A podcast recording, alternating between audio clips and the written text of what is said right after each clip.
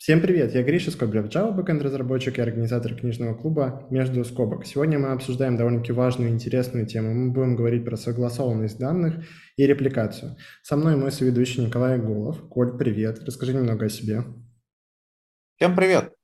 А, я понял, а, я занимаюсь хранилищами, базами данных, занимался этим в Авито, занимаюсь в Маничате, консультирую другие компании а, и а, в разных университетах а, учу детей. И я понял, что а, есть простой а, и легкий способ а, показаться умным. А, это а, рассказать людям, что консистентность в разных э, теоремах и определениях – это разные вещи. А все так удивляются, иначе начинается интересная дискуссия. И вот сейчас мы пойдем как раз в эту тему, мы пойдем в консистентность. Что такое консистентность, какая консистентность, зачем консистентность, это что, вот это правда, вот это консистентность а, и так далее. И будут нам в этом помогать а, Антон Жуков, а, который так уж случайно сложилось, а, работает а, в Маничат, а, и Николай Ижиков, который тоже хороший человек, я, честно говоря, не помню, где работает, но, наверное, тоже место хорошее. А, собственно, а, Антон, Николай, расскажите вкратце о себе. Okay. Антон, ну, начинай. Давайте, ладно. Вот, как э, Коля уже сказал, да, я работаю в Минчате, вот, ну и, в принципе, занимаюсь кодом, занимаюсь этим уже лет 15, как, как бы в основном упираюсь именно в эту сторону, это инжиниринг менеджмент, э, всякое техлидство, вот, куча всякой работы, связанной с безопасностью данных и всего прочего, то есть так уж получилось исторически, что я много работаю э, с вещами, которые связаны с деньгами, э, биллинговые пеймент-системы, э, абсолютная как бы судьба так уж вышла. Вот. Но так или иначе, как бы, в основном я занимаюсь тем, что пишу код, делаю код стабильным, делаю код неубиваемым, э, учу остальных писать код, нанимаю тех, кто пишет код, э, скажем, менторю тех, кто пишет код, вот, и, ну, и консультирую какие-то компании, которые приходят с вопросами, как же нам сделать так, чтобы 15 человек работали все вместе и все было хорошо.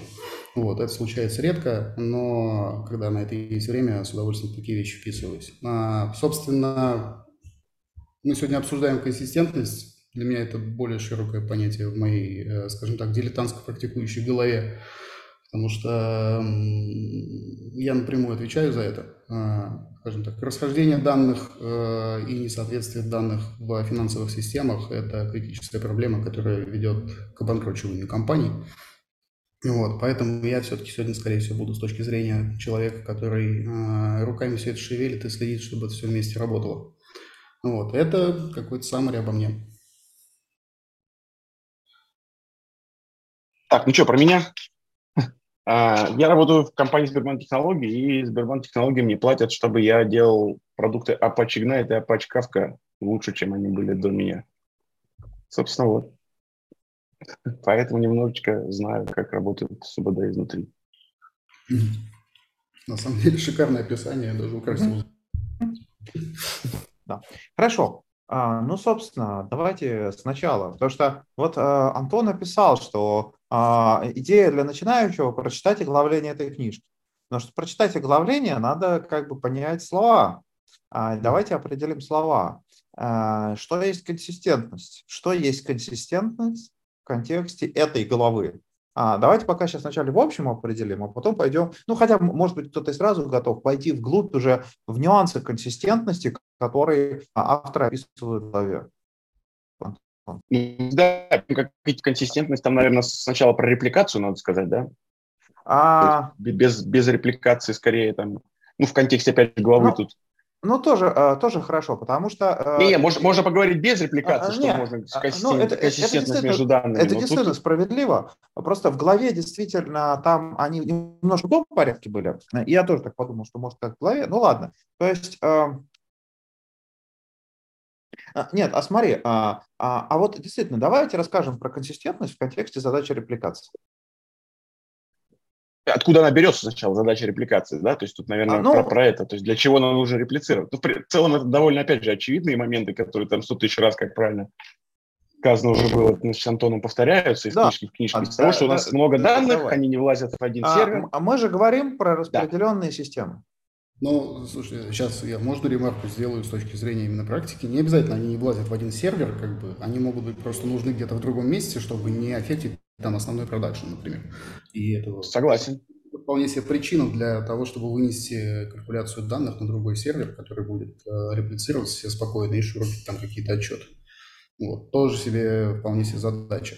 Вот. Ну, наверное, да, все-таки основная цель – это распределенные системы, как бы писать в одно место, читать из многих мест э, и таким образом э, балансировать нагрузку.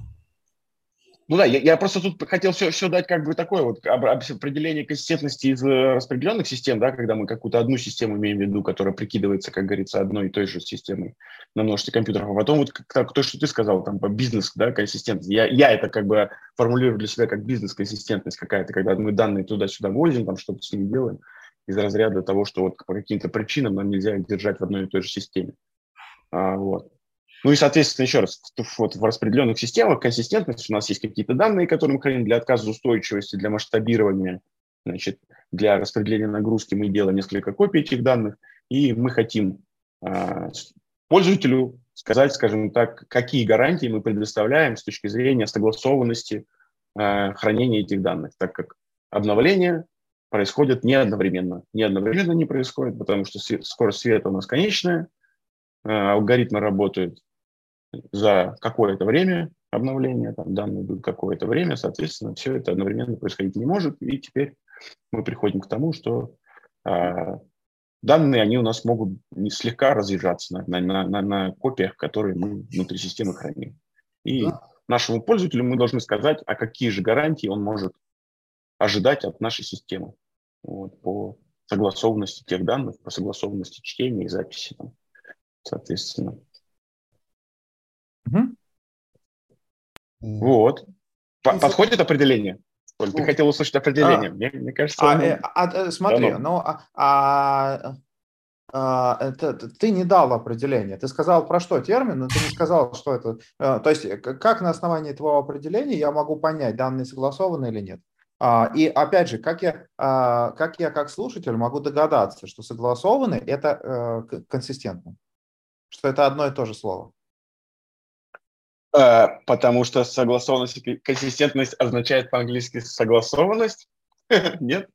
А, ну, а, Вопрос с подвохом. И но, но слово консистентность, это... оно еще много чего означает.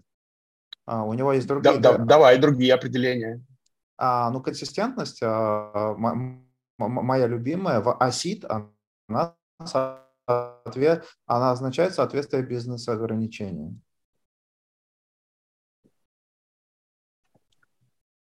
бизнес-ограничениям. Да, давай, окей, да, я, я, я понял, да, я, я понял, да. Это бизнес-требование, что там... Давай, я давай, понимаю, про что ты говоришь, я, я вот. Да, ага, sorry, угу. да, хочется, хочется, чтобы явно прозвучало, да, в случае, значит, распределенной системы, да, и как бы те гарантии, которые внутри распределенной системы, говорим, мы говорим, что консистентные данные, это означает, что одни и те же данные лежат на разных репликах. В случае базы данных и модели ACID мы говорим, что консистентные данные – это когда они удовлетворяют при комите мы проверяем удовлетворенность тем констрейнтам, которые мы настроили внутри базы данных. И это принципиально два разных момента, которые между собой путаются. Так. Да, совершенно верно. Вот, то есть я, я сейчас хотел сказать, что а, вот та консистентность, про которую мы говорим, это вот первая, которую ты упомянул. Да. А, но при этом а, определение это на самом деле очень хорошо, потому что мы сейчас начинаем раскапывать, и для многих людей вскрываются вот эти нюансы, держат а, одинаковые копии данных. Да? А, но, строго говоря, а, а, не все, это не всегда так. То есть означает ли это консистентность, э, означает ли это, что а, а, а, копии данных полностью а, а, идентичны? Это зависит уже от модели консистентности, которые как раз там дальше идут рассматриваться. Вот. От, тех, от тех гарантий, которые мы, собственно, хотим пользователю сказать, а, да, то есть Угу. То есть тут, тут, тут, тут мы должны прийти в то, что как бы почему, да, там вот опять же в книжке, наверное, это, опять же, я там уже говорю, я вот, так как глава большая, я там детально изучил только до пункта 7.4, я надеюсь, что мы еще встретимся и дальше поговорим, но там немножечко, как бы, скажем так, а, как правильно сказать, э, понял обойден вопрос, почему мы просто не можем использовать всегда строгую консистентность, да, то есть типа просто всегда одни и те же данные, там, пока все там не записали, значит, э, пока все не записали, мы еще не считаем, что запись успешна, ну и все, собственно, тогда как бы все хорошо, у нас вроде мы все реплики поддерживаем консистентными, то есть согласованными, всегда данные одинаковые. Не можем мы этого всегда предоставить, потому что это не подходит для всех сценариев, ну и, соответственно, это будет для каких-то из сценариев это будет медленно. Вот, mm-hmm. Для каких-то вообще нереализуемо. Скажем так, нереализуемо. Да. Антон, Нет, да, продолжай, вот, э, продолжай. Расскажи, что ты такое, что думаешь. Я говорю, это не актуально в 90% задач заниматься строгой консистентностью данных, если мы не говорим, если мы говорим типа про какую-то калькуляцию sensitive данных, эта штука актуальна. Если мы говорим о том, что мы э, показываем какую-то отчетность, не знаю, там на странице, либо вводим какие-то репорты, которые типа должны отвечать за сутки назад, час назад и прочее, то есть это ну, те, те задачи, которые мы решаем, по сути, по историческим данным, там не нужна никакая строгая консистентность э, именно в практике применения. А, и стоит не то, чтобы э, как. А, тут скорее речь, наверное, должна идти именно с практической точки зрения, применять ту модель консистентности, которая актуальна для бизнес-цели. Ну вот, упираться в, скажем так, в engineering excellence в этом вопросе с точки зрения именно бизнес-ориентиров, э, по сути, провальная задача э, практически всегда. Ну да, кстати, тут еще это интересный момент, что действительно, что, скажем так, вот когда инженеры упираются в то, что вот суперсогласованность была, там очень часто, что это можно решить гораздо проще, там, грубо говоря, там, двумя ручными операциями, да, там, в случае там каких-то там бизнесов, там, ну, например, насколько, опять же, мои знания там, да, позволяют сказать, там какие-нибудь виза, там подобные всякие такие протоколы, они там в итоге и работают, собственно, с оговорками на ручные правки операций каких-то вот, которые в итоге там неконсистентно долетают. Вот. Я, кстати, еще, Антон, хотел спросить у тебя, вот раз ты как раз э, занимаешься, собственно, вот бизнес, значит, э, данными и согласованностью их.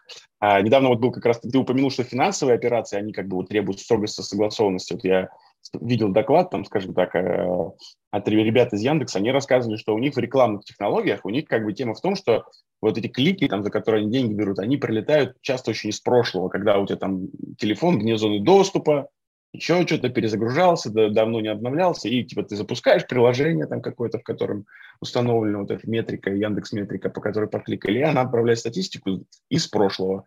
Вот, и, соответственно, у них отчеты, типа, они там, ну, типа, вот, и, и как бы by design в прошлом могут меняться данные, то есть, типа, приезжают данные из прошлого, не раз там отчет в квартале слегка подкрутили. Вот. Как бы мне показалось, это такая достаточно интересная идея, вот, ну, что скажешь? Она на самом деле ну, используется повсеместно. Не то, что я, я просто вот первый раз про это услышал от них. Я думаю, вы знакомы с механиками овердрафта э, в банковских системах. То есть uh-huh. обмен данными не происходит моментально. По какому там курсу обменивать э, прямо сейчас, какая будет договоренность между банками, каких корреспондентов и с какими комиссиями они будут использовать, они заранее не знают потому что цепочка может быть очень разной, длинной. Естественно, там может быть latency, а, курсовая разница, фиксация, переход через 24 часа и так далее. Поэтому, а, собственно, часто при этих перерасходах как бы мы счет за овердрафт как бы и за все эти вещи получаем где-нибудь в конце месяца. Как бы, э, если уж банковские системы а, признаются, что они не могут гарантировать консистентность, точность и э, строгую э, согласованность данных, то что уже говорить там про рекламу, как бы исторические долеты. Естественно, как бы есть какие-то вещи, которые просто-напросто ломают нам системы, где-то у нас упали какие-то запросы, мы их отправили на переотправку, пока там кто-то пофиксит, исторически дошлем.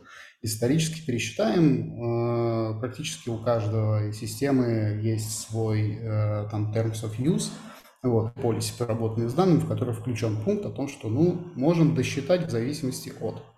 А, это абсолютно нормальная практика, потому что а, гарантировать полную согласованность и консистентность данных можно только в системах, в которых никто ничего не пишет а, и в них ничего не изменяется. Это сильное утверждение, не, не соглашусь с ним.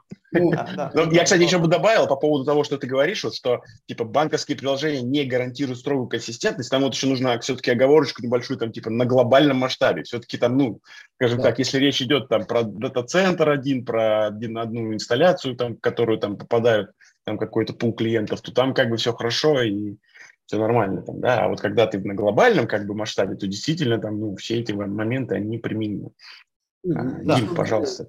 Немножко про эту историю, потому что я как раз вот а, расчетом этих данных, я занимался в Авито и потом еще много раз, а, там, Николай, там действительно, там принцип, что 5-10% а, в каждую сторону – это не ошибка, потому что там потом еще до постфактум, до очистки, и там цифра может быть вверх, а цифра может быть вниз, и поэтому вот вам базовая, а потом мы вам поменяем. Я удержу вопрос, а потом пойдем дальше в консистентность. Да, Дим. А, да, я слушаю, мне напоминает это немножко разговор про транзакции в NoSQL и так далее, что сначала все говорили, что они не нужны, и все прекрасно, будет быстрее работать, будем более масштабируемы, а потом что-то разработчики как-то стали говорить, что-то сложно нам код бизнес писать, когда слабые гарантии нам дает нижележащая система. Мне кажется, что здесь все-таки некий трейдов, потому что, да, с одной стороны, очень пересогласованная система – это дорого, но с другой стороны, недосогласованная система – это значит, что ваши бизнес-разработчики будут писать бизнес-логику в 10 раз дольше, потому что им придется учитывать кучу различных сценариев. Поэтому мне кажется, что здесь некий баланс, и не надо все-таки слишком это ослаблять тоже. А, хорошо, и мы к этой теме а, мы к этой теме уйдем. Но давайте сейчас я хотел а, одну тему общую внести, потому что смотрите, мы начали с определения, оно вроде по-человечески понятное, что вот, вот мы рассматриваем ситуацию. У нас система, там есть некоторые данные. Есть вторая система, там, допустим, копия этих данных. И вот то, что сказал Николай, то, что а, система, где копия, там данные такие же. Это на понятийном уровне так. Но а, я вот хотел бы привнести случай, ну просто понимаете, вот у вас основная система, там происходит изменение, и это изменение потом как-то транслируется. Это означает, что у нас всегда есть запаздывание. Технически может оказаться, что ни в одну микросекунду данные на основной системе не равны, строго говоря, данным э, в другом сервере. И вот, то есть я к тому, что вот это определение, оно очевидно и понятное, но оно, строго говоря, не совсем верно. Я сейчас предлагаю дать другое, а потом начать раскапывать определение, которое, в числе, есть в книжке. Потому что одно одно из определений консистентности, то, что если у нас есть два узла с данными, то а, любой вопрос, который мы отправляем любому из узлов, а, то есть если мы любой а, запрос отправляем на два узла, они должны вернуть нам одинаковый результат. И важно, что решение этой проблемы, оно не требует одинаковых данных. Вот что вы думаете про это определение и как бы вы по-другому его сформулировали? Ну, если честно, с точки зрения бизнеса, типа абсолютно валидное. То есть, ну, здесь, давай, так, с точки зрения именно академических понятий абсолютно невалидно. Вот, с точки зрения, э, скажем так, а если мы говорим о консистентности данных, а не, а не по сути, о однородности э, ответов на типа однородные запросы, как бы. Потому что здесь, кажется, перемешано все-таки состояние данных с тем, что мы получаем в ответ. Э, я вот здесь пытаюсь уловить, о чем же мы все-таки говорим. Типа о том, что у нас две базы в одинаковом состоянии или о том, что две базы отвечают одинаково. это ну, все-таки, опять же, тут, тут стоит еще немножко уточнить, да, есть два момента. Первое, что то, что ты описываешь, называется строгая консистентность, да, все-таки, то есть это немножечко там есть как бы эти модели все, они разные. Вот. А во-вторых, ты слово «мы» говоришь. А «мы» — это означает несколько акторов, да, то есть типа несколько чуваков или там несколько сущностей, которые задают вопрос. А когда несколько сущностей задают вопрос, один и тот же, там, да, даже в одно и то же место, они могут получать разные ответы в соответствии там, с моделью как раз консистентности, которая, собственно, там и приводится в книжке. Вот. Э, поэтому тут вот еще тоже слово «мы» я бы заменил на «я», там, да, там, типа «я» там, или приложение там, одно, то есть когда ты там один ты спрашиваешь, что это очень, это принципиальный момент, да, то есть потому что когда два приложения там спрашивают, как раз вот про что ты говоришь, когда, как мы там обеспечиваем, например, там вот Кассандра, которую Дима там видит, да, там она там идет в разные места для того, чтобы Э, узнать там ответ на этот вопрос. И может давать разные ответы. Вот, соответственно, когда одно приложение спрашивает, тогда уже вот точно должен быть ответ одинаковый. Mm-hmm. Вот. Ну, это хорошо, если он будет одинаковый. Тогда это у нас типа, mm-hmm. нормальная модель консистентности. С точки зрения там, пользователя и проектировщика, мне определение кажется максимально валидным. То есть мне нужна гарантия, что на одинаковые запросы я получаю одинаковый ответ. Ну вот смотри, да, давай, давай, подожди, я тебе вот простой пример приведу, опять же, в книжке, и вообще это классический пример, типа, где это не требуется. Это типа, ну не то чтобы не требуется, а там, скажем так, ну, нормально, если оно иногда не будет выполняться. Это обычный там DNS, да, там, типа, у тебя DNS, ты, типа, два раза спросил, там, у тебя там два раза, там, ну, типа, слегка разный айпишник вернулся, там где-то обновилась там реплика, на которую ты пошел, она там а, так вернула, а все остальные вернули там уже новый айпишник. Ну вот тебе и разные там ответы на один и тот же вопрос, и это при себе там, ну, типа, во всем мире работает, все хорошо. Вот. И, соответственно, то есть тут вот э, все-таки это стоит, вот просто понимаешь, то есть ты, ты все-таки, когда говоришь, что мне это валидно, потому что ты имеешь в виду какой-то все-таки бизнес-домен, который вот требует это, а он не везде требуется, именно в этом-то и смысл этих моделей всех. Ну, скажем так, финтех – это как родовая травма, э, вот, там сложно после него э, просто Поэтому как бы я всегда это рассматриваю именно с точки зрения того, что я с помощью какой-то базы или движка базы буду решать максимально сложную задачу, потому что я сейчас э, типа эту штуку в систему заведу, у меня к ней подключатся инженеры, мы спроектируем, и я должен э, с помощью нее решать как самые простые, так и самые сложные задачи, как, так и самые требовательные с точки зрения консистентности. Поэтому если оно умеет решать самое сложное, естественно, я смогу решить и вопросы ротации, как бы, типа ротации DNS, как бы, не заморачиваясь, передавая это по UDP без всяких э, подтверждений и всего прочего. То есть, ну, это какие так, э, около самоочевидные вещи, типа, чем более развитая система, тем а, больший спектр простых задач он умеет решать. Да, тут, тут, тут скорее я бы еще добавил, да, что вот, э, прости, Коль, что я вклинюсь, что тут смысл-то в чем? В том, что вот строгая, вот это, более строгие гарантии консистентности, они чего-то стоят, да, то есть когда ты ну, скажем так, у тебя какие-то слабые гарантии консистентности, опять же, это, наверное, там упоминается, может, не столь, столь явно в книжке, что у тебя как бы есть возможность оптимизировать как-то свою систему. Ну, грубо говоря, например, кэш расположить ближе к читателю, чем, чем это самое, и, и, и реже его обновлять, ну, как в случае, собственно, с DNS происходит. Или, например, когда тебе обновление пролетело, не сразу применять там локи, там выставляя, а просто там, когда у тебя нагрузки нету. То есть тут вот в этом как бы именно смысл, что когда у тебя там один сценарий, да, там и требуется гарантии, ты за них платишь. А когда другой сценарий, ну, может, и можно не платить. И там как бы, ну, вот. Да, да, это, ну, реальность, она выглядит именно так. Давайте а, нырнем а, в определение типов консистентности. То есть я сказал одно такое, там в книжке дается много других. Например, а, а, casual consistency, э, консистентность причинности. Вот кто бы хотел рассказать про какой-нибудь из этих вариантов? Сильной консистентности.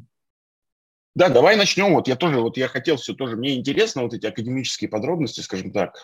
Вот, опять же, в силу занятия. Вот мне, да, давай начнем. Вот я предлагаю, как в книжке, вот, вот sequential, да, consistency, то есть, типа, тут вот э, как раз тоже мне нравится это не то, что нравится, оно определение такое, оно как бы вот они все интересные определения, интересно над ними поразмыслить, как бы то, что из него следует, да, то есть вот uh, sequential consistency, что, собственно, по-русски называется последовательно, да, там, Э, консистентность, да, там, как, как правильно вот это последовательность, консистентность последовательности, да, то есть, ну, короче, когда у тебя, то есть, опять же, давайте модель, да, там вот как раз еще очень важная тема, то есть во всех этих пейперах академических э, э, статьях, которые вот читаешь тоже, кто, кто не читал, там вот я советую, потому что это, ну, скажем так, немножко мозги вправляет в нужную сторону. Там вот всегда перед тем, как что-то говорить, задается модель системы, да, то есть там описывается, что же все-таки мы обсуждаем.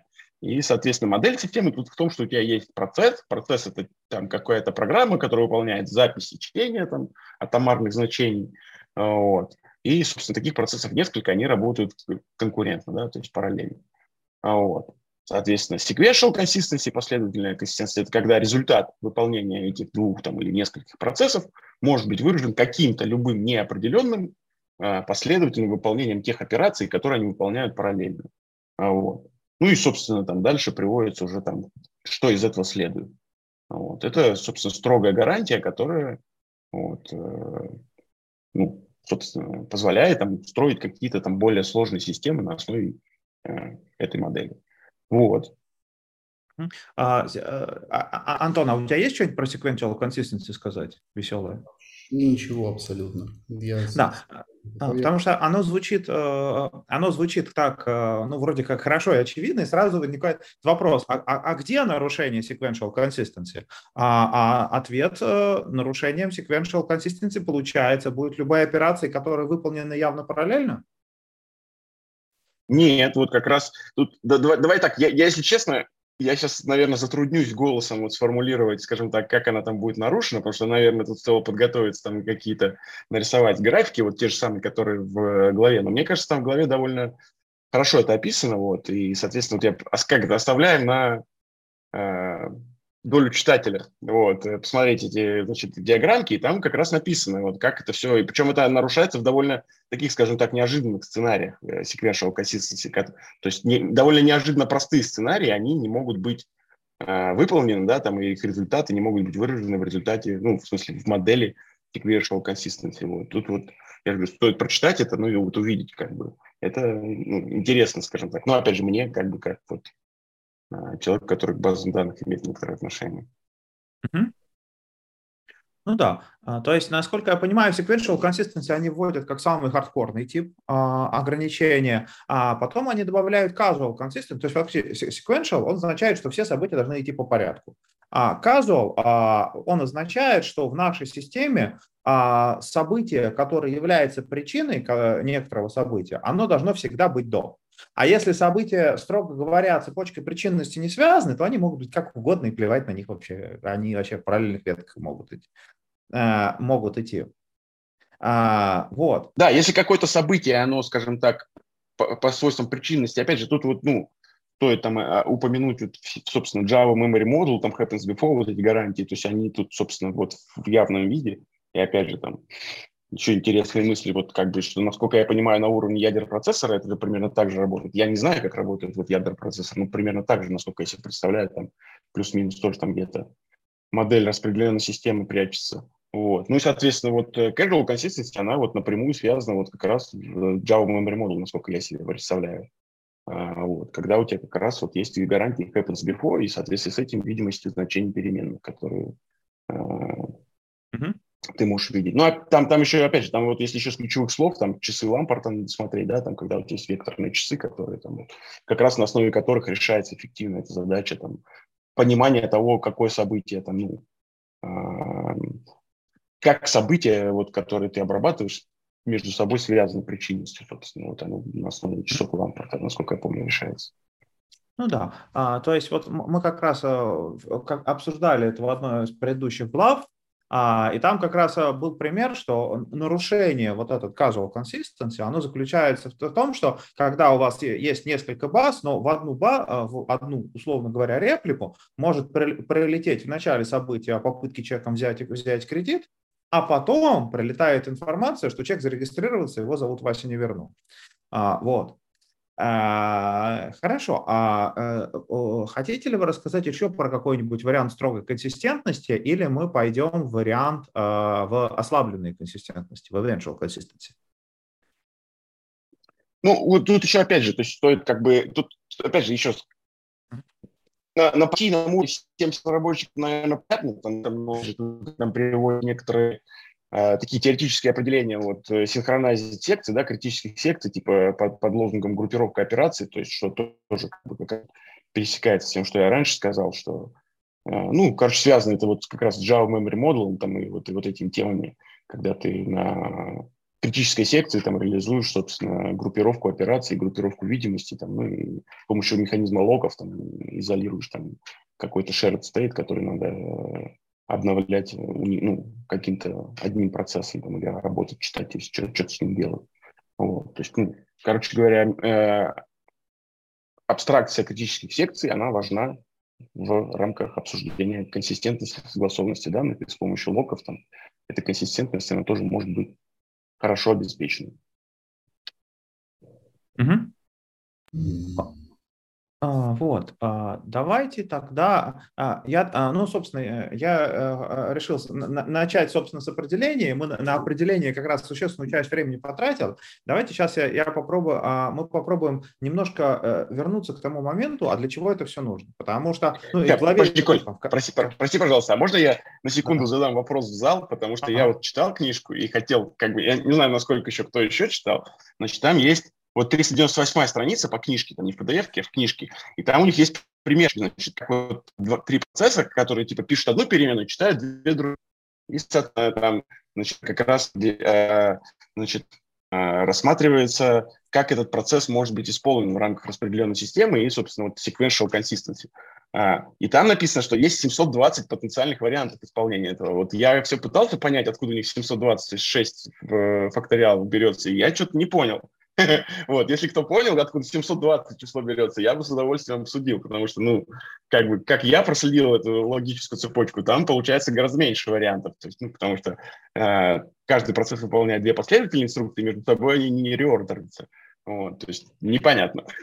вот, и у кого есть, как бы, ну, э, мысли по этому поводу, давайте обсудим, ну, я имею в виду офлайн там уже. Да, вот. ребят, ну, да, пишите есть... в комментарии, можно еще это будет в чатике, если что, обсудить. Вот. А, ну так вот, собственно, а, а, зачем это все нужно? Распределенная система, а, где а, много компонентов, которые а, между собой распределяют данные.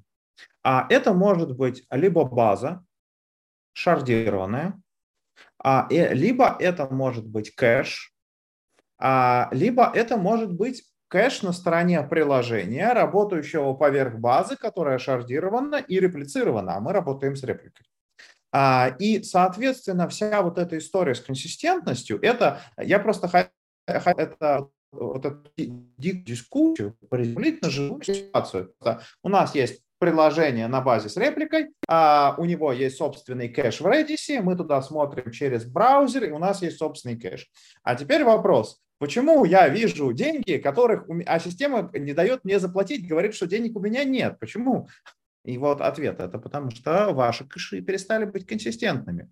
То есть, а, собственно, вот вопрос к Антону, а, к Николаю, вот, а, собственно, расскажите про кейсы реплицирования, для чего это нужно и в каких случаях тут вот возникает вот эта проблема э, с согласованностью кэшей.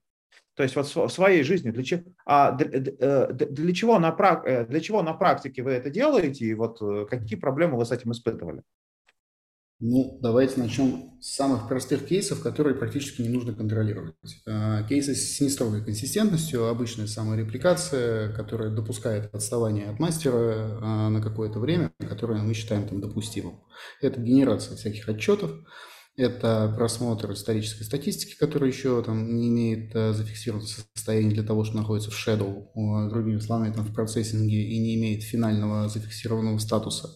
Вот, это все то, что вы видите в банковских приложениях как э, совершенные операции, несмотря на то, что вы уже заплатили, а новые операции не видно и так далее. То есть вот мы там имеем какой-то отложенный стейт. Это самая простая штука, потому что за ней не то, чтобы нужно очень сильно следить, нужно, чтобы она там не очень сильно отставала сама по себе. Вот. Самая главная, на самом деле, базовая штука, которая здесь есть, это, э, ну, вот, ну, э, хотел сформулировать каким-то образом. Ну, в общем, в моей практике обычно выглядит следующим образом. Вместе с настройкой репликации формата мастер-мастер можно рядом сразу оформить, ну, записать заявление об увольнении, вот, э, положить их рядышком и после этого э, запускать это в режим э, продакшн работы, потому что, скорее всего, эти события будут очень связаны между собой. Гарантировать эти вещи в стабильность очень сложно. Вот. А дальше идут более сложные вещи, которые связаны скорее также с нестрогой репликацией. Это как раз таки истории, которые вы видите у себя там в пейджах на всяких сайтах, проектах, Facebook и прочего. Сообщение отправлено, сообщение не попало в кэш, сообщение не прошло рекалькуляцию, количество лайков в Твиттере не соответствует реальности и так далее и тому подобное. Что-то куда-то попало, но читать это на живую очень дорого, потому что придется сканировать огромное количество данных. Это попадет в реплику, дальше это пройдет, системы, э, пройдет через систему рекалькуляции, обновится в какой-то табличке сводных данных с агрегатами, и только после этого вы это увидите а потом еще и запишется в кэш, э, а потом еще и этот кэш будет инвалидироваться периодически для того, чтобы вы могли убедиться, что с ним все в порядке, и мы там встречаемся с одной из проблем программирования – инвалидация кэша.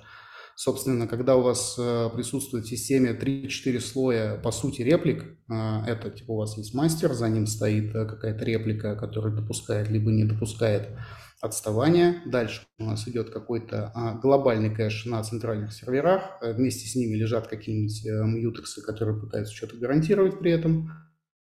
Дальше э, соответственно, приложение либо сервера, все это работает локального сервера. Дальше у нас идет локальный кэш непосредственно процесса, который запущен. Вот. И в этом процессе еще могут быть подпроцессы, какие-нибудь форки, которые типа, пытаются работать с shared memory, либо пытаются работать со своими уникально записанными данными. А, собственно, вот это примерно типа, минимальное количество слоев, которые находятся в любом нагруженном приложении, то есть от мастер данных до непосредственного локального кэша процесса который он себе там записал куда-то в какую-то переменную, э, в занятую область памяти э, в оперативке, и с этим работает, пока живет. А жить он может долго. И э, в зависимости от технологии валидно либо невалидно. О, пиши процессора, да, еще. Спасибо большое. Да, но там все-таки мы это уже не работаем с, такой, с таким уровнем данных, с которым мы работаем на уровне хранилища. Вот. А, это все как бы обычная практика. То есть сейчас, прямо сейчас мы имеем дело, например, а, с тем, что этот звонок а, записывается напрямую. То есть у нас есть мастер данные, они реплицируются отдельно в запись. Они попадают в виде кэша на ваши машины, и, скорее всего, у них есть промежуточные несколько серверов, через которые все это идет. После всего этого он будет записан, и, в принципе, как бы готовый звонок будет на мастере, на реплике, у кого-то он будет доступен через облако. Это все репликация данных в том или ином виде, но, опять же, как я и сказал там чуть ли не в самом начале, это все не строгое. Мы все это получим в разное время, а, в разном состоянии, и будем с этим работать э, абсолютно по-разному. Вот. Э, строгая консистентность – это все-таки э, такой, ну, скажем так, довольно сложный и дорогой кейс а система, одна из прошлых моих работ, например, использовала строгую консистентность в формате там, логической репликации. Почему она шла на эту достаточно дорогую штуку? А, по одной простой причине. Потому что в минуту утечка а, финансовая при неработоспособной системе составляла 100 тысяч евро. Ну вот. Там, как сказал Николай очень правильно, это очень дорого с точки зрения разработки. Ну вот, и очень дорого заниматься и тестированием всего этого добра, и э, предсказуемостью, и всяким смокингом и так далее. Вот. Но когда утечка составляет 100 тысяч евро в минуту, э, в принципе, не так уж это и дорого. В принципе, можно себе такие вещи позволить. Ну вот. Это как бы оверолл из моей практики. Вот. Я думаю, Николай меня добавит как архитектор систем, которые работают скорее. А мне кажется, еще 100 тысяч в минуту – это еще как бы хороший случай. То есть да, это еще это дешево. Дешево. Для финтеха это прям супер дешево. Вот. Но все равно у всех э, алгоритм полыхает таким образом, что э, довольных в этой ситуации не остается. Ну вот, а, Николай, ты продолжи тему. Что ты думаешь про эту историю? Значит, я, если честно, мне тут сложно что-то добавить определенное, потому что я уже довольно давно не занимаюсь, скажем так, разработкой там, ну, уже приземленных, скажем так, систем, там, да, я имею в виду прикладных. Вот. Э, в целом там, да, то есть э, крупнейшие клиенты там, да, то есть, ну, у нас вот в случае Apache Ignite достаточно много там э, крупных клиентов, ну, вот опять же внутри Сбербанка, там еще в, снаружи, который использует, э, собственно, Ignite как э, консистентную, то есть которую, базу, которая выполняет не только там ACID, да, там гарантии в случае транзакции, но и предоставляет, собственно, гарантии по согласованности данных, по согласованности реплик, и в целом они все требуют строгой консистентности, то есть если они что-то, вы что-то записали, там транзакция произошла, чтобы мы это больше не теряли. Вот, и на это тратится как бы огромные ресурсы с точки зрения нас, как разработчиков этого продукта. А, вот, и тут да, действительно, в финтехе нужна строгая консистентность. В других случаях а, она как бы менее, менее востребована. Опять же, я вот тут, я, я тут как бы могу, знаешь, как еще вот добавить, я тоже в чате очень часто об этом пишу. А, когда вы вот пишете, вот то, что сказал Антон, значит, как там он сказал, что способ мыслить вот по-финтеховски, когда всегда нужно там, да, там э, строгая консистентность, это примерно как вот этот вот анекдот, когда у нас все тикеты заводятся с э, приоритетом блокер, да, то есть, ну, такого не бывает, не должно быть. Если все тикеты с приоритетом блокер, что-то не то.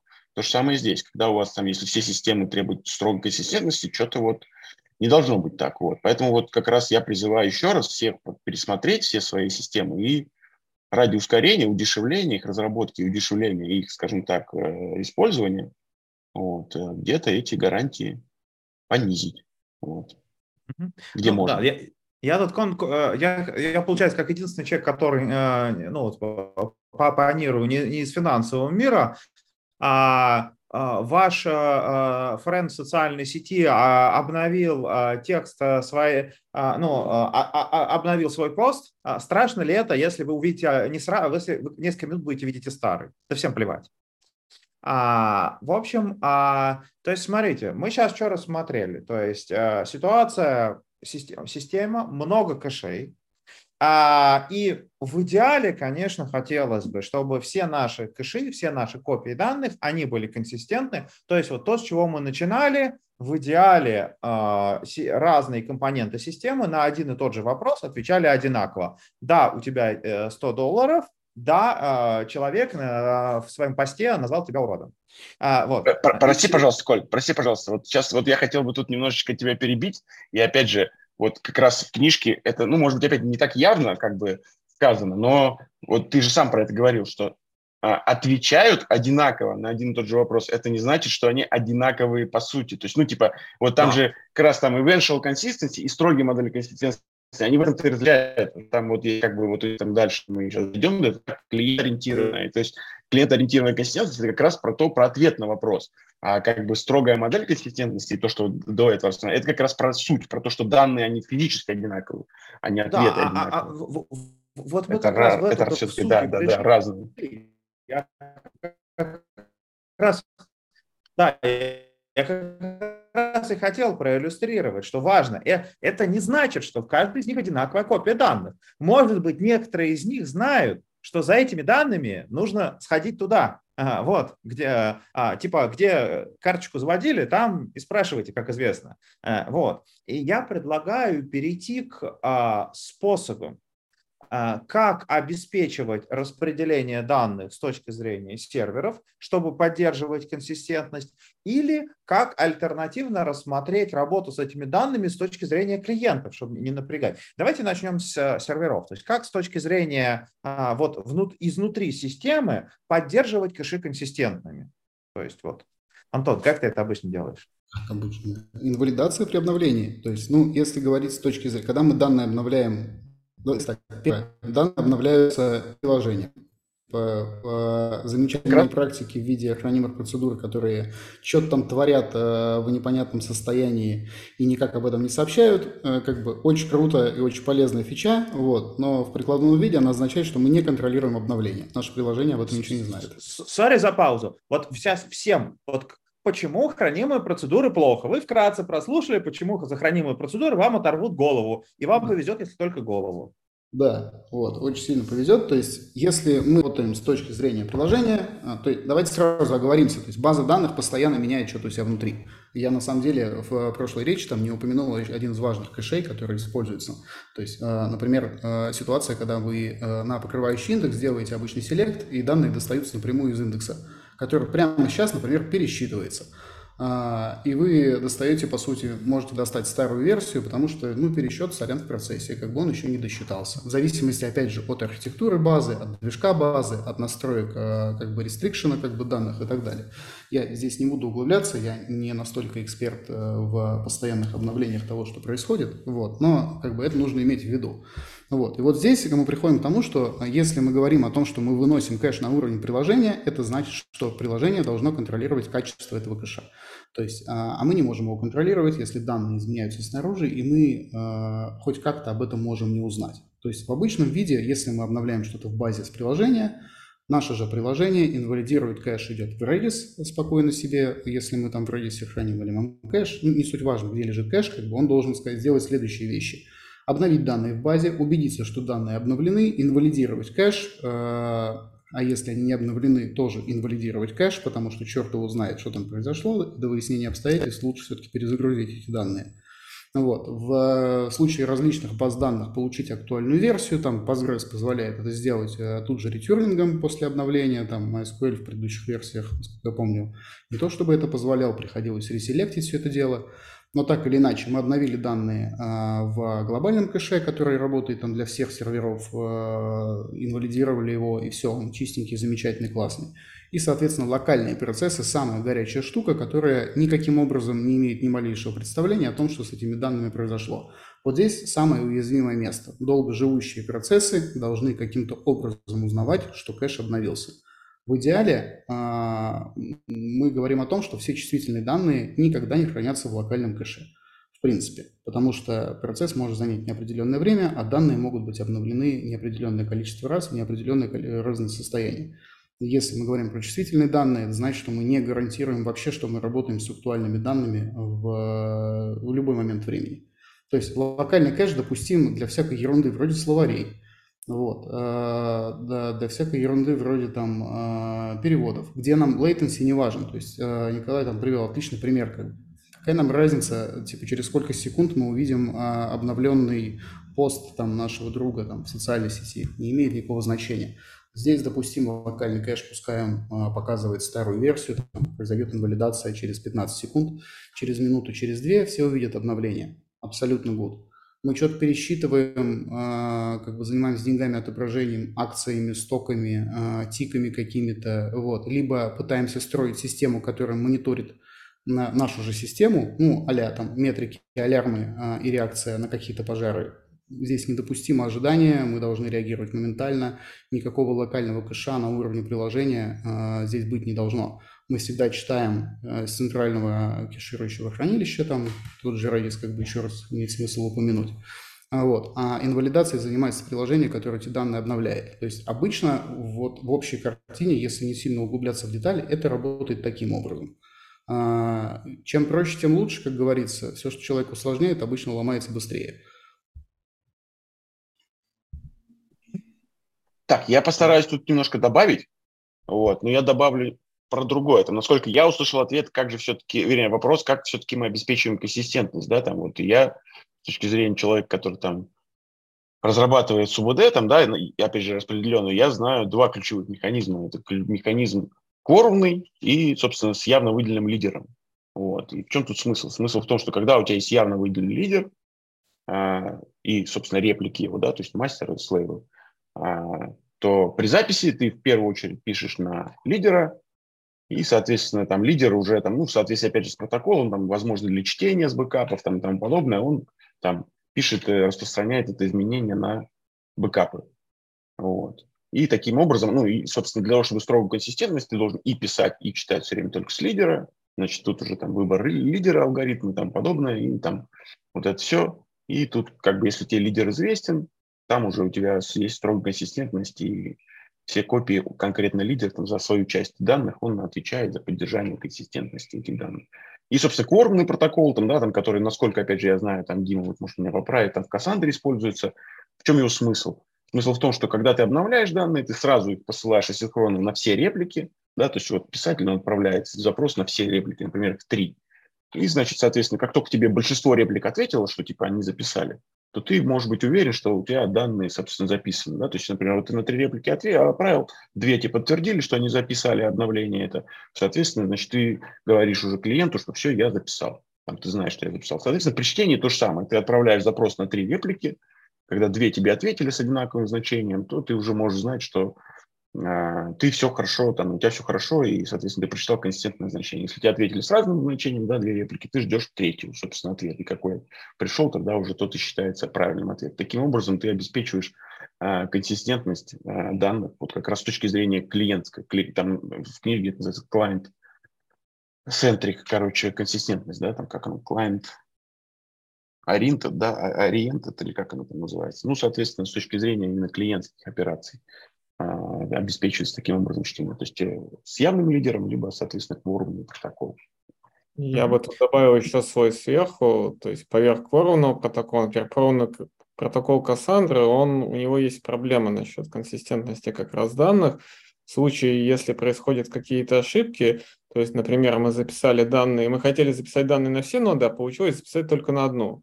И у тебя потом возникают всякие веселые аномалии в стиле ты читаешь двух реплик, то есть ты записал только, у тебя три реплики, ты записал на одну, дальше в Кассандре, если ты прочитаешь данные с двух реплик, где данных нет, тебе скажут данных нет. Если ты прочитаешь данные с двух реплик, и одна из них окажется вот эта обновленная реплика, ты получишь новые данные. То есть у тебя это все работает только в случае успешного завершения транзакции. Чтобы не транзакции, а операции глобальной. И чтобы избежать вот таких всех проблем и так далее, тебе приходится подниматься на слой выше, и здравствуй Paxos, здравствуй Raft. И все протоколы подобного рода. И то же самое с, с кэшом и инвалидацией хотел бы подчеркнуть, что по факту надо понимать, что это упрощенная модель. Мы, мы ведь что хотим, если мы хотим реальную согласованность кэша и база данных – это по факту распределенная транзакция. И любые попытки сделать это просто, я инвалидирую кэш, а потом пишу в базу данных там в любой последовательности, они не дадут полной согласованности, и все равно это будет некий трейдов. То есть понятное дело, что мы тут начинаем как раз играть в игры, что слишком дорого делать это по-хорошему, поэтому сделаем хоть как-нибудь, и так сойдет. Антон?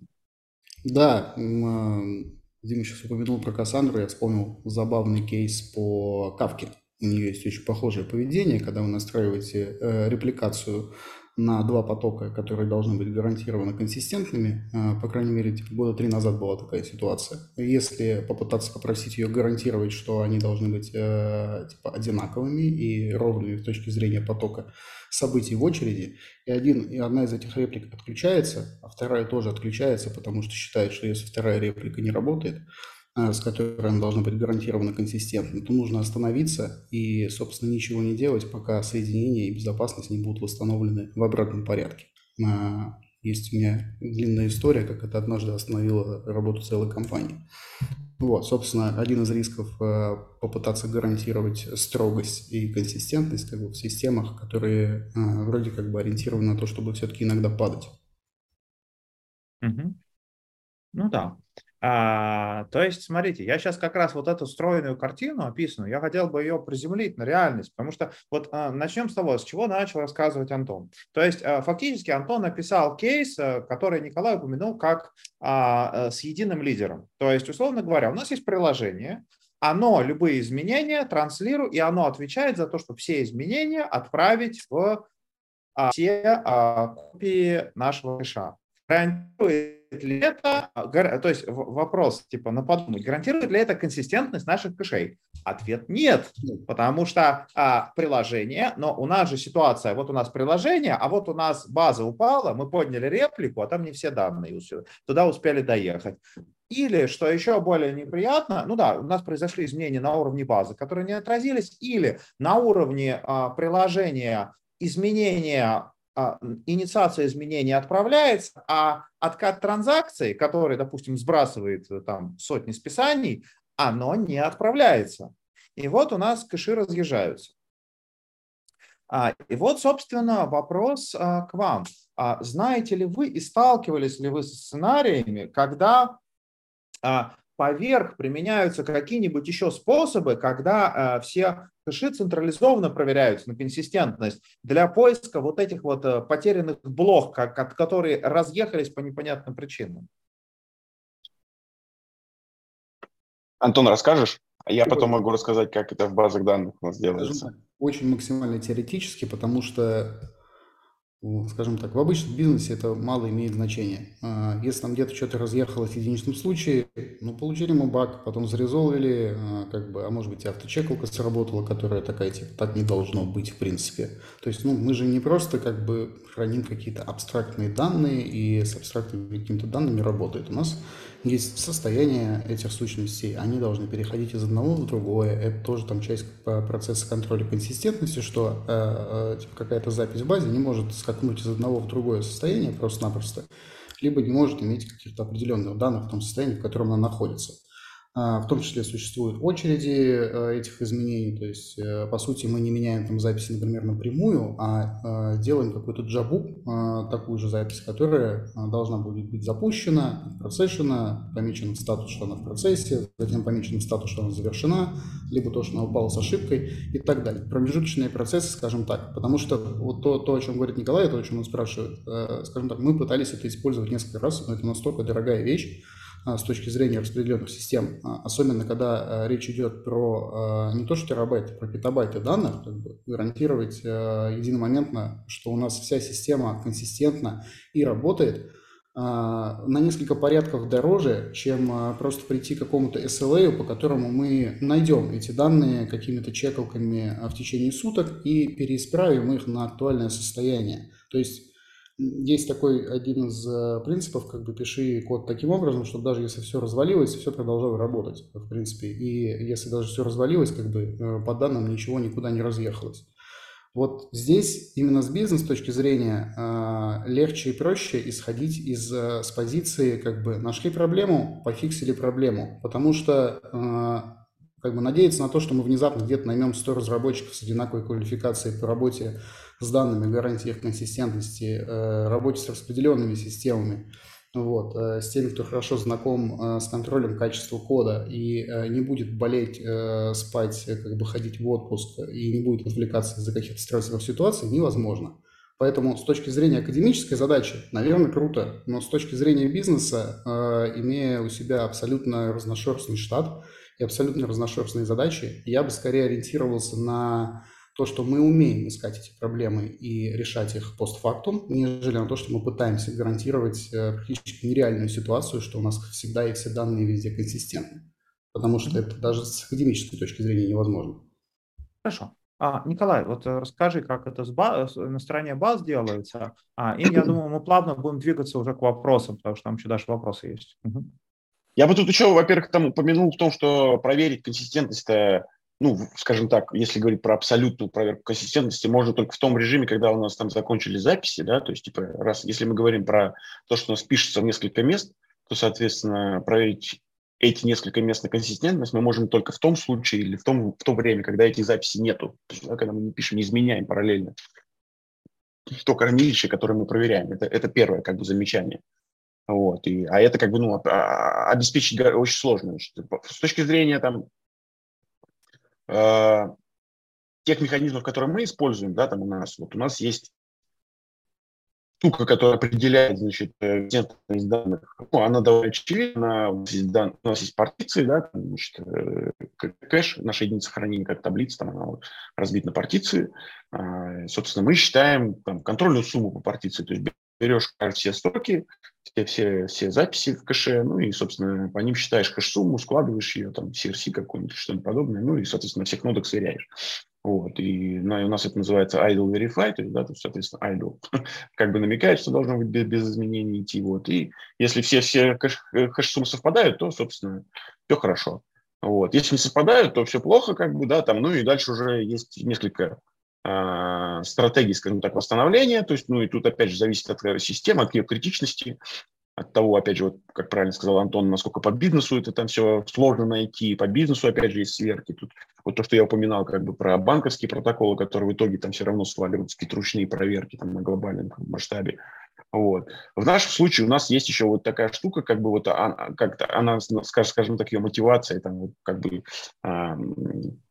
как правильно сказать, способ работы, он, в принципе, слизан с Кассандрой, там у них есть такой, называется repair read, вот, когда ты со всех реплик читаешь, смотришь там, ну, то есть ты просто читаешь по ключу со всех реплик, а, значит, возвращаются значения, ты их, собственно, сверяешь где-то на одном, в одном месте, и там в соответствии с некоторой стратегией уже дальше восстанавливаем эти значения, если они не одинаковые, с, с бэкапов пришли. То есть, ну, грубо говоря, то есть мы читаем там э, значение, э, вот, если мы там на primary у нас одно значение, на бэкап какое-то другое, мы просто бэкап с primary еще раз досылаем на бэкап собственно, это значение. Это одна из стратегий, там, да, там, когда primary всегда выигрывает. Есть там типа значение, э, господи, значение, а стратегия, когда мы сверяем по версии, значит, записи. То есть у нас есть определенная версия системная, вот какая последняя версия такая и выигрывает. Понятно, что эти механизмы, они, собственно, нужны для восстановления после сбоев, там, для, соответственно, там, исправления каких-то багов, если они вдруг обнаруживаются у нас тонких, там какие-то, которые редко стреляются, ну, когда там у вас большие системы, они в целом происходят достаточно регулярно, и эти механизмы, они там помогают очень сильно это все поддерживать. То есть, ну, короче, два, два вот у нас механизма. Это первое, определение э, нарушения консистентности, это просто подсчет, подсчет э, контрольных сумм по каждому куску данных. Ну соответственно, исправление – это когда ты читаешь в едином месте все значения собираешь, ну и потом определяешь, какое правильное, и именно его записываешь. Да, уже хорошо. еще по, раз. По поводу кэшей у меня есть пара, пара конкретных примеров. Они не решают все проблемы, но я довольно часто видел это на практике, как пытаются минимизировать количество расхождений в кэшах. А, первый вариант – это все-таки иметь максимальное время жизни записи в кэше. То есть если у вас даже получилось так, что в кэше по какой-то причине приложение не обновило запись, то вы делаете там TTL на эту запись, и рано или поздно она из кэша улетит, и как бы вычитается из базы нормальное значение. Вы так хотя бы ограничите время жизни такой инконсистентности. Второй вариант, который я видел тоже с кэшами и частный способ решения отдельных проблем. Вы имеете запись э, в кэше с какой-то версией, допустим, у вас операция вида, я прочитал что-то из кэша, а потом я записал что-то в базу, Вот вы читаете некую версию объекта из кэша, после этого вы делаете запись в базу, используя Optimistic, Optimistic Locking. То есть вы когда пишете в базу, вы сравниваете версию, на основе которой вы посчитали новое значение. Если в базе версии да, значит, вам выдал что-то out of date, и надо кэш инвалидировать. Это вот второй вариант, как можно пытаться немножко сделать кэш менее неконсистентным. Э, и вот видите, этот способ с TTL на значение на кэшах, он приводит к тому, что кэш становится существенно меньше похож на основную базу, но существенно, но при этом а, куда меньше с ней, а, но при этом более консистентный. То есть он менее одинаков, но более консистентный. А, ладно, Насколько я знаю, у нас есть два вопроса. Мы довольно много всего обсудили. Алгоритмы сервера, алгоритмы, а, а, даже алгоритм Кворова успели нырнуть. Э, Григорий, расскажи, какие у нас есть вопросы на YouTube? Да, это вопрос на самом деле возвращает нас к самому началу обсуждения. Этот вопрос задается про критерии, когда мы понимаем, что нам нужны реплики. И вот, а, например, вот вопрос, при каком количестве запросов BD на получение и запись данных нужно делать реплику, или количество вызовов э, не самый подходящий параметр для того, чтобы понять, нужна ли реплика или нет. А также спрашивают, может размер BD влияет на то, что надо делать реплику или нет. Мне кажется, Антон и Коля отлично могут ответить на этот вопрос. Ну, количество запросов вообще не ориентир абсолютно. Вот. Единственный ориентир, который здесь есть, э, это, по э, как чувство базы производителей. Э, если справляется в виде, в она есть, ни ее размер, ни количество запросов, да, никаким образом э, вообще не влияют на решение, делать ли реплику. Реплика делается для распределения нагрузки. Э, в первую очередь, э, по сути, как бы. Если с нагрузкой все в порядке, если сервер вывозит э, и вывозит, там, скажем так, не упираясь даже в 40%, то реплика там просто не нужна. Реплика нужна, чтобы вытащить нагрузку в другое место, по сути, размазать ее ровным слоем как бы, по вашим, всем слоям вашего приложения, таким образом, чтобы они компенсировали нагрузки друг друга. А, поэтому нет, не ориентируйтесь на количество запросов и на размер базы тоже не нужно. А, если она слишком большая, скажем так, для восстановления, скорее повод а, использовать там какой-то шардинг в качестве, э, ну это опять же не репликация данных, шардирование, немножко другой процесс. Вот. И размазать. Потому что, ну, бывает так, что ну, что-то упало, как бы это не в облаках, и это сутки потом надо восстанавливать. Шарды поднимать легче, быстрее и проще. А, вот, поэтому такой максимально общий вопрос, максимально общий ответ. Я, я бы ответил на этот вопрос следующим образом. Значит, во-первых, а, масштаб, ну, а, значит, реплики делаются для двух целей. Первое – это отказоустойчивость, когда одна реплика упала, вторая осталась. И второе – это, собственно, масштабирование, да, когда у вас часть запросов приходит сюда, часть туда. Вот. И ответ на вот абстрактный вопрос, когда мне надо делать реплики, Старайтесь этого избегать максимально долго. Чем дольше у вас не будет никаких реплик распределенной системы, тем вам, вашему приложению лучше. Я это не раз в чате писал, вот, и я искренне придерживаюсь этого мнения. То есть типа, пока у вас вас не прижмет, пока у вас там, ну, типа, вот как-то вы, не знаю, с точки зрения там э, запросов бизнеса, там, с точки зрения там вопросов менеджера, что же произойдет, если эта база данных откажет или если этот сервер упадет, вот, значит, э, не услышите, что нам нужно, нельзя, чтобы этот сервер падал, не делайте эти реплики. Это, ну, то есть, это долго, дорого, это как бы сложно, это сильно усложняет все, и, соответственно, надо стараться этого как можно дольше избегать. Просто максимально люто плюсую к, к, к, к этому посылу. Ни в коем случае не переусложняйте систему ради красоты или архитектуры, э, которую вы узнали где-то в книжке и хочется ее потрогать. Ну, по крайней мере, реально живую систему, с которой вы работаете. Это выстрел в ногу примерно всегда, если в этом нет необходимости. Просто добавляйте все работы и количество точек отказа. Все. Больше а, ничего. Мы, мы рассказали вам про реплики и посоветовали вам по режиме пользоваться. Я тут закольцевал нем, немножко на начало. Если вот посмотреть, посмотреть, сколько времени мы потратили на определение и сколько различных определений, то есть по, даже по тому, сколько есть определений, насколько они сложны, можно понять, насколько сложна предметная область. Поэтому а, тут это классическая, по-моему, мантра, которую мы очень часто используем. А если вы можете не писать многопоточные программы, не пишите многопоточные программы. Если вы можете не писать распределенные системы, не пишите распределенные системы, потому что распределенные системы это как многопоточные программы, только у вас еще ошибки везде появляются во всех возможных местах. Так что да, я тоже сказал, что чем проще, тем лучше, локально, в одном потоке, и будете спать по ночам спокойно. Старайтесь не программировать без необходимости, да, это вредно.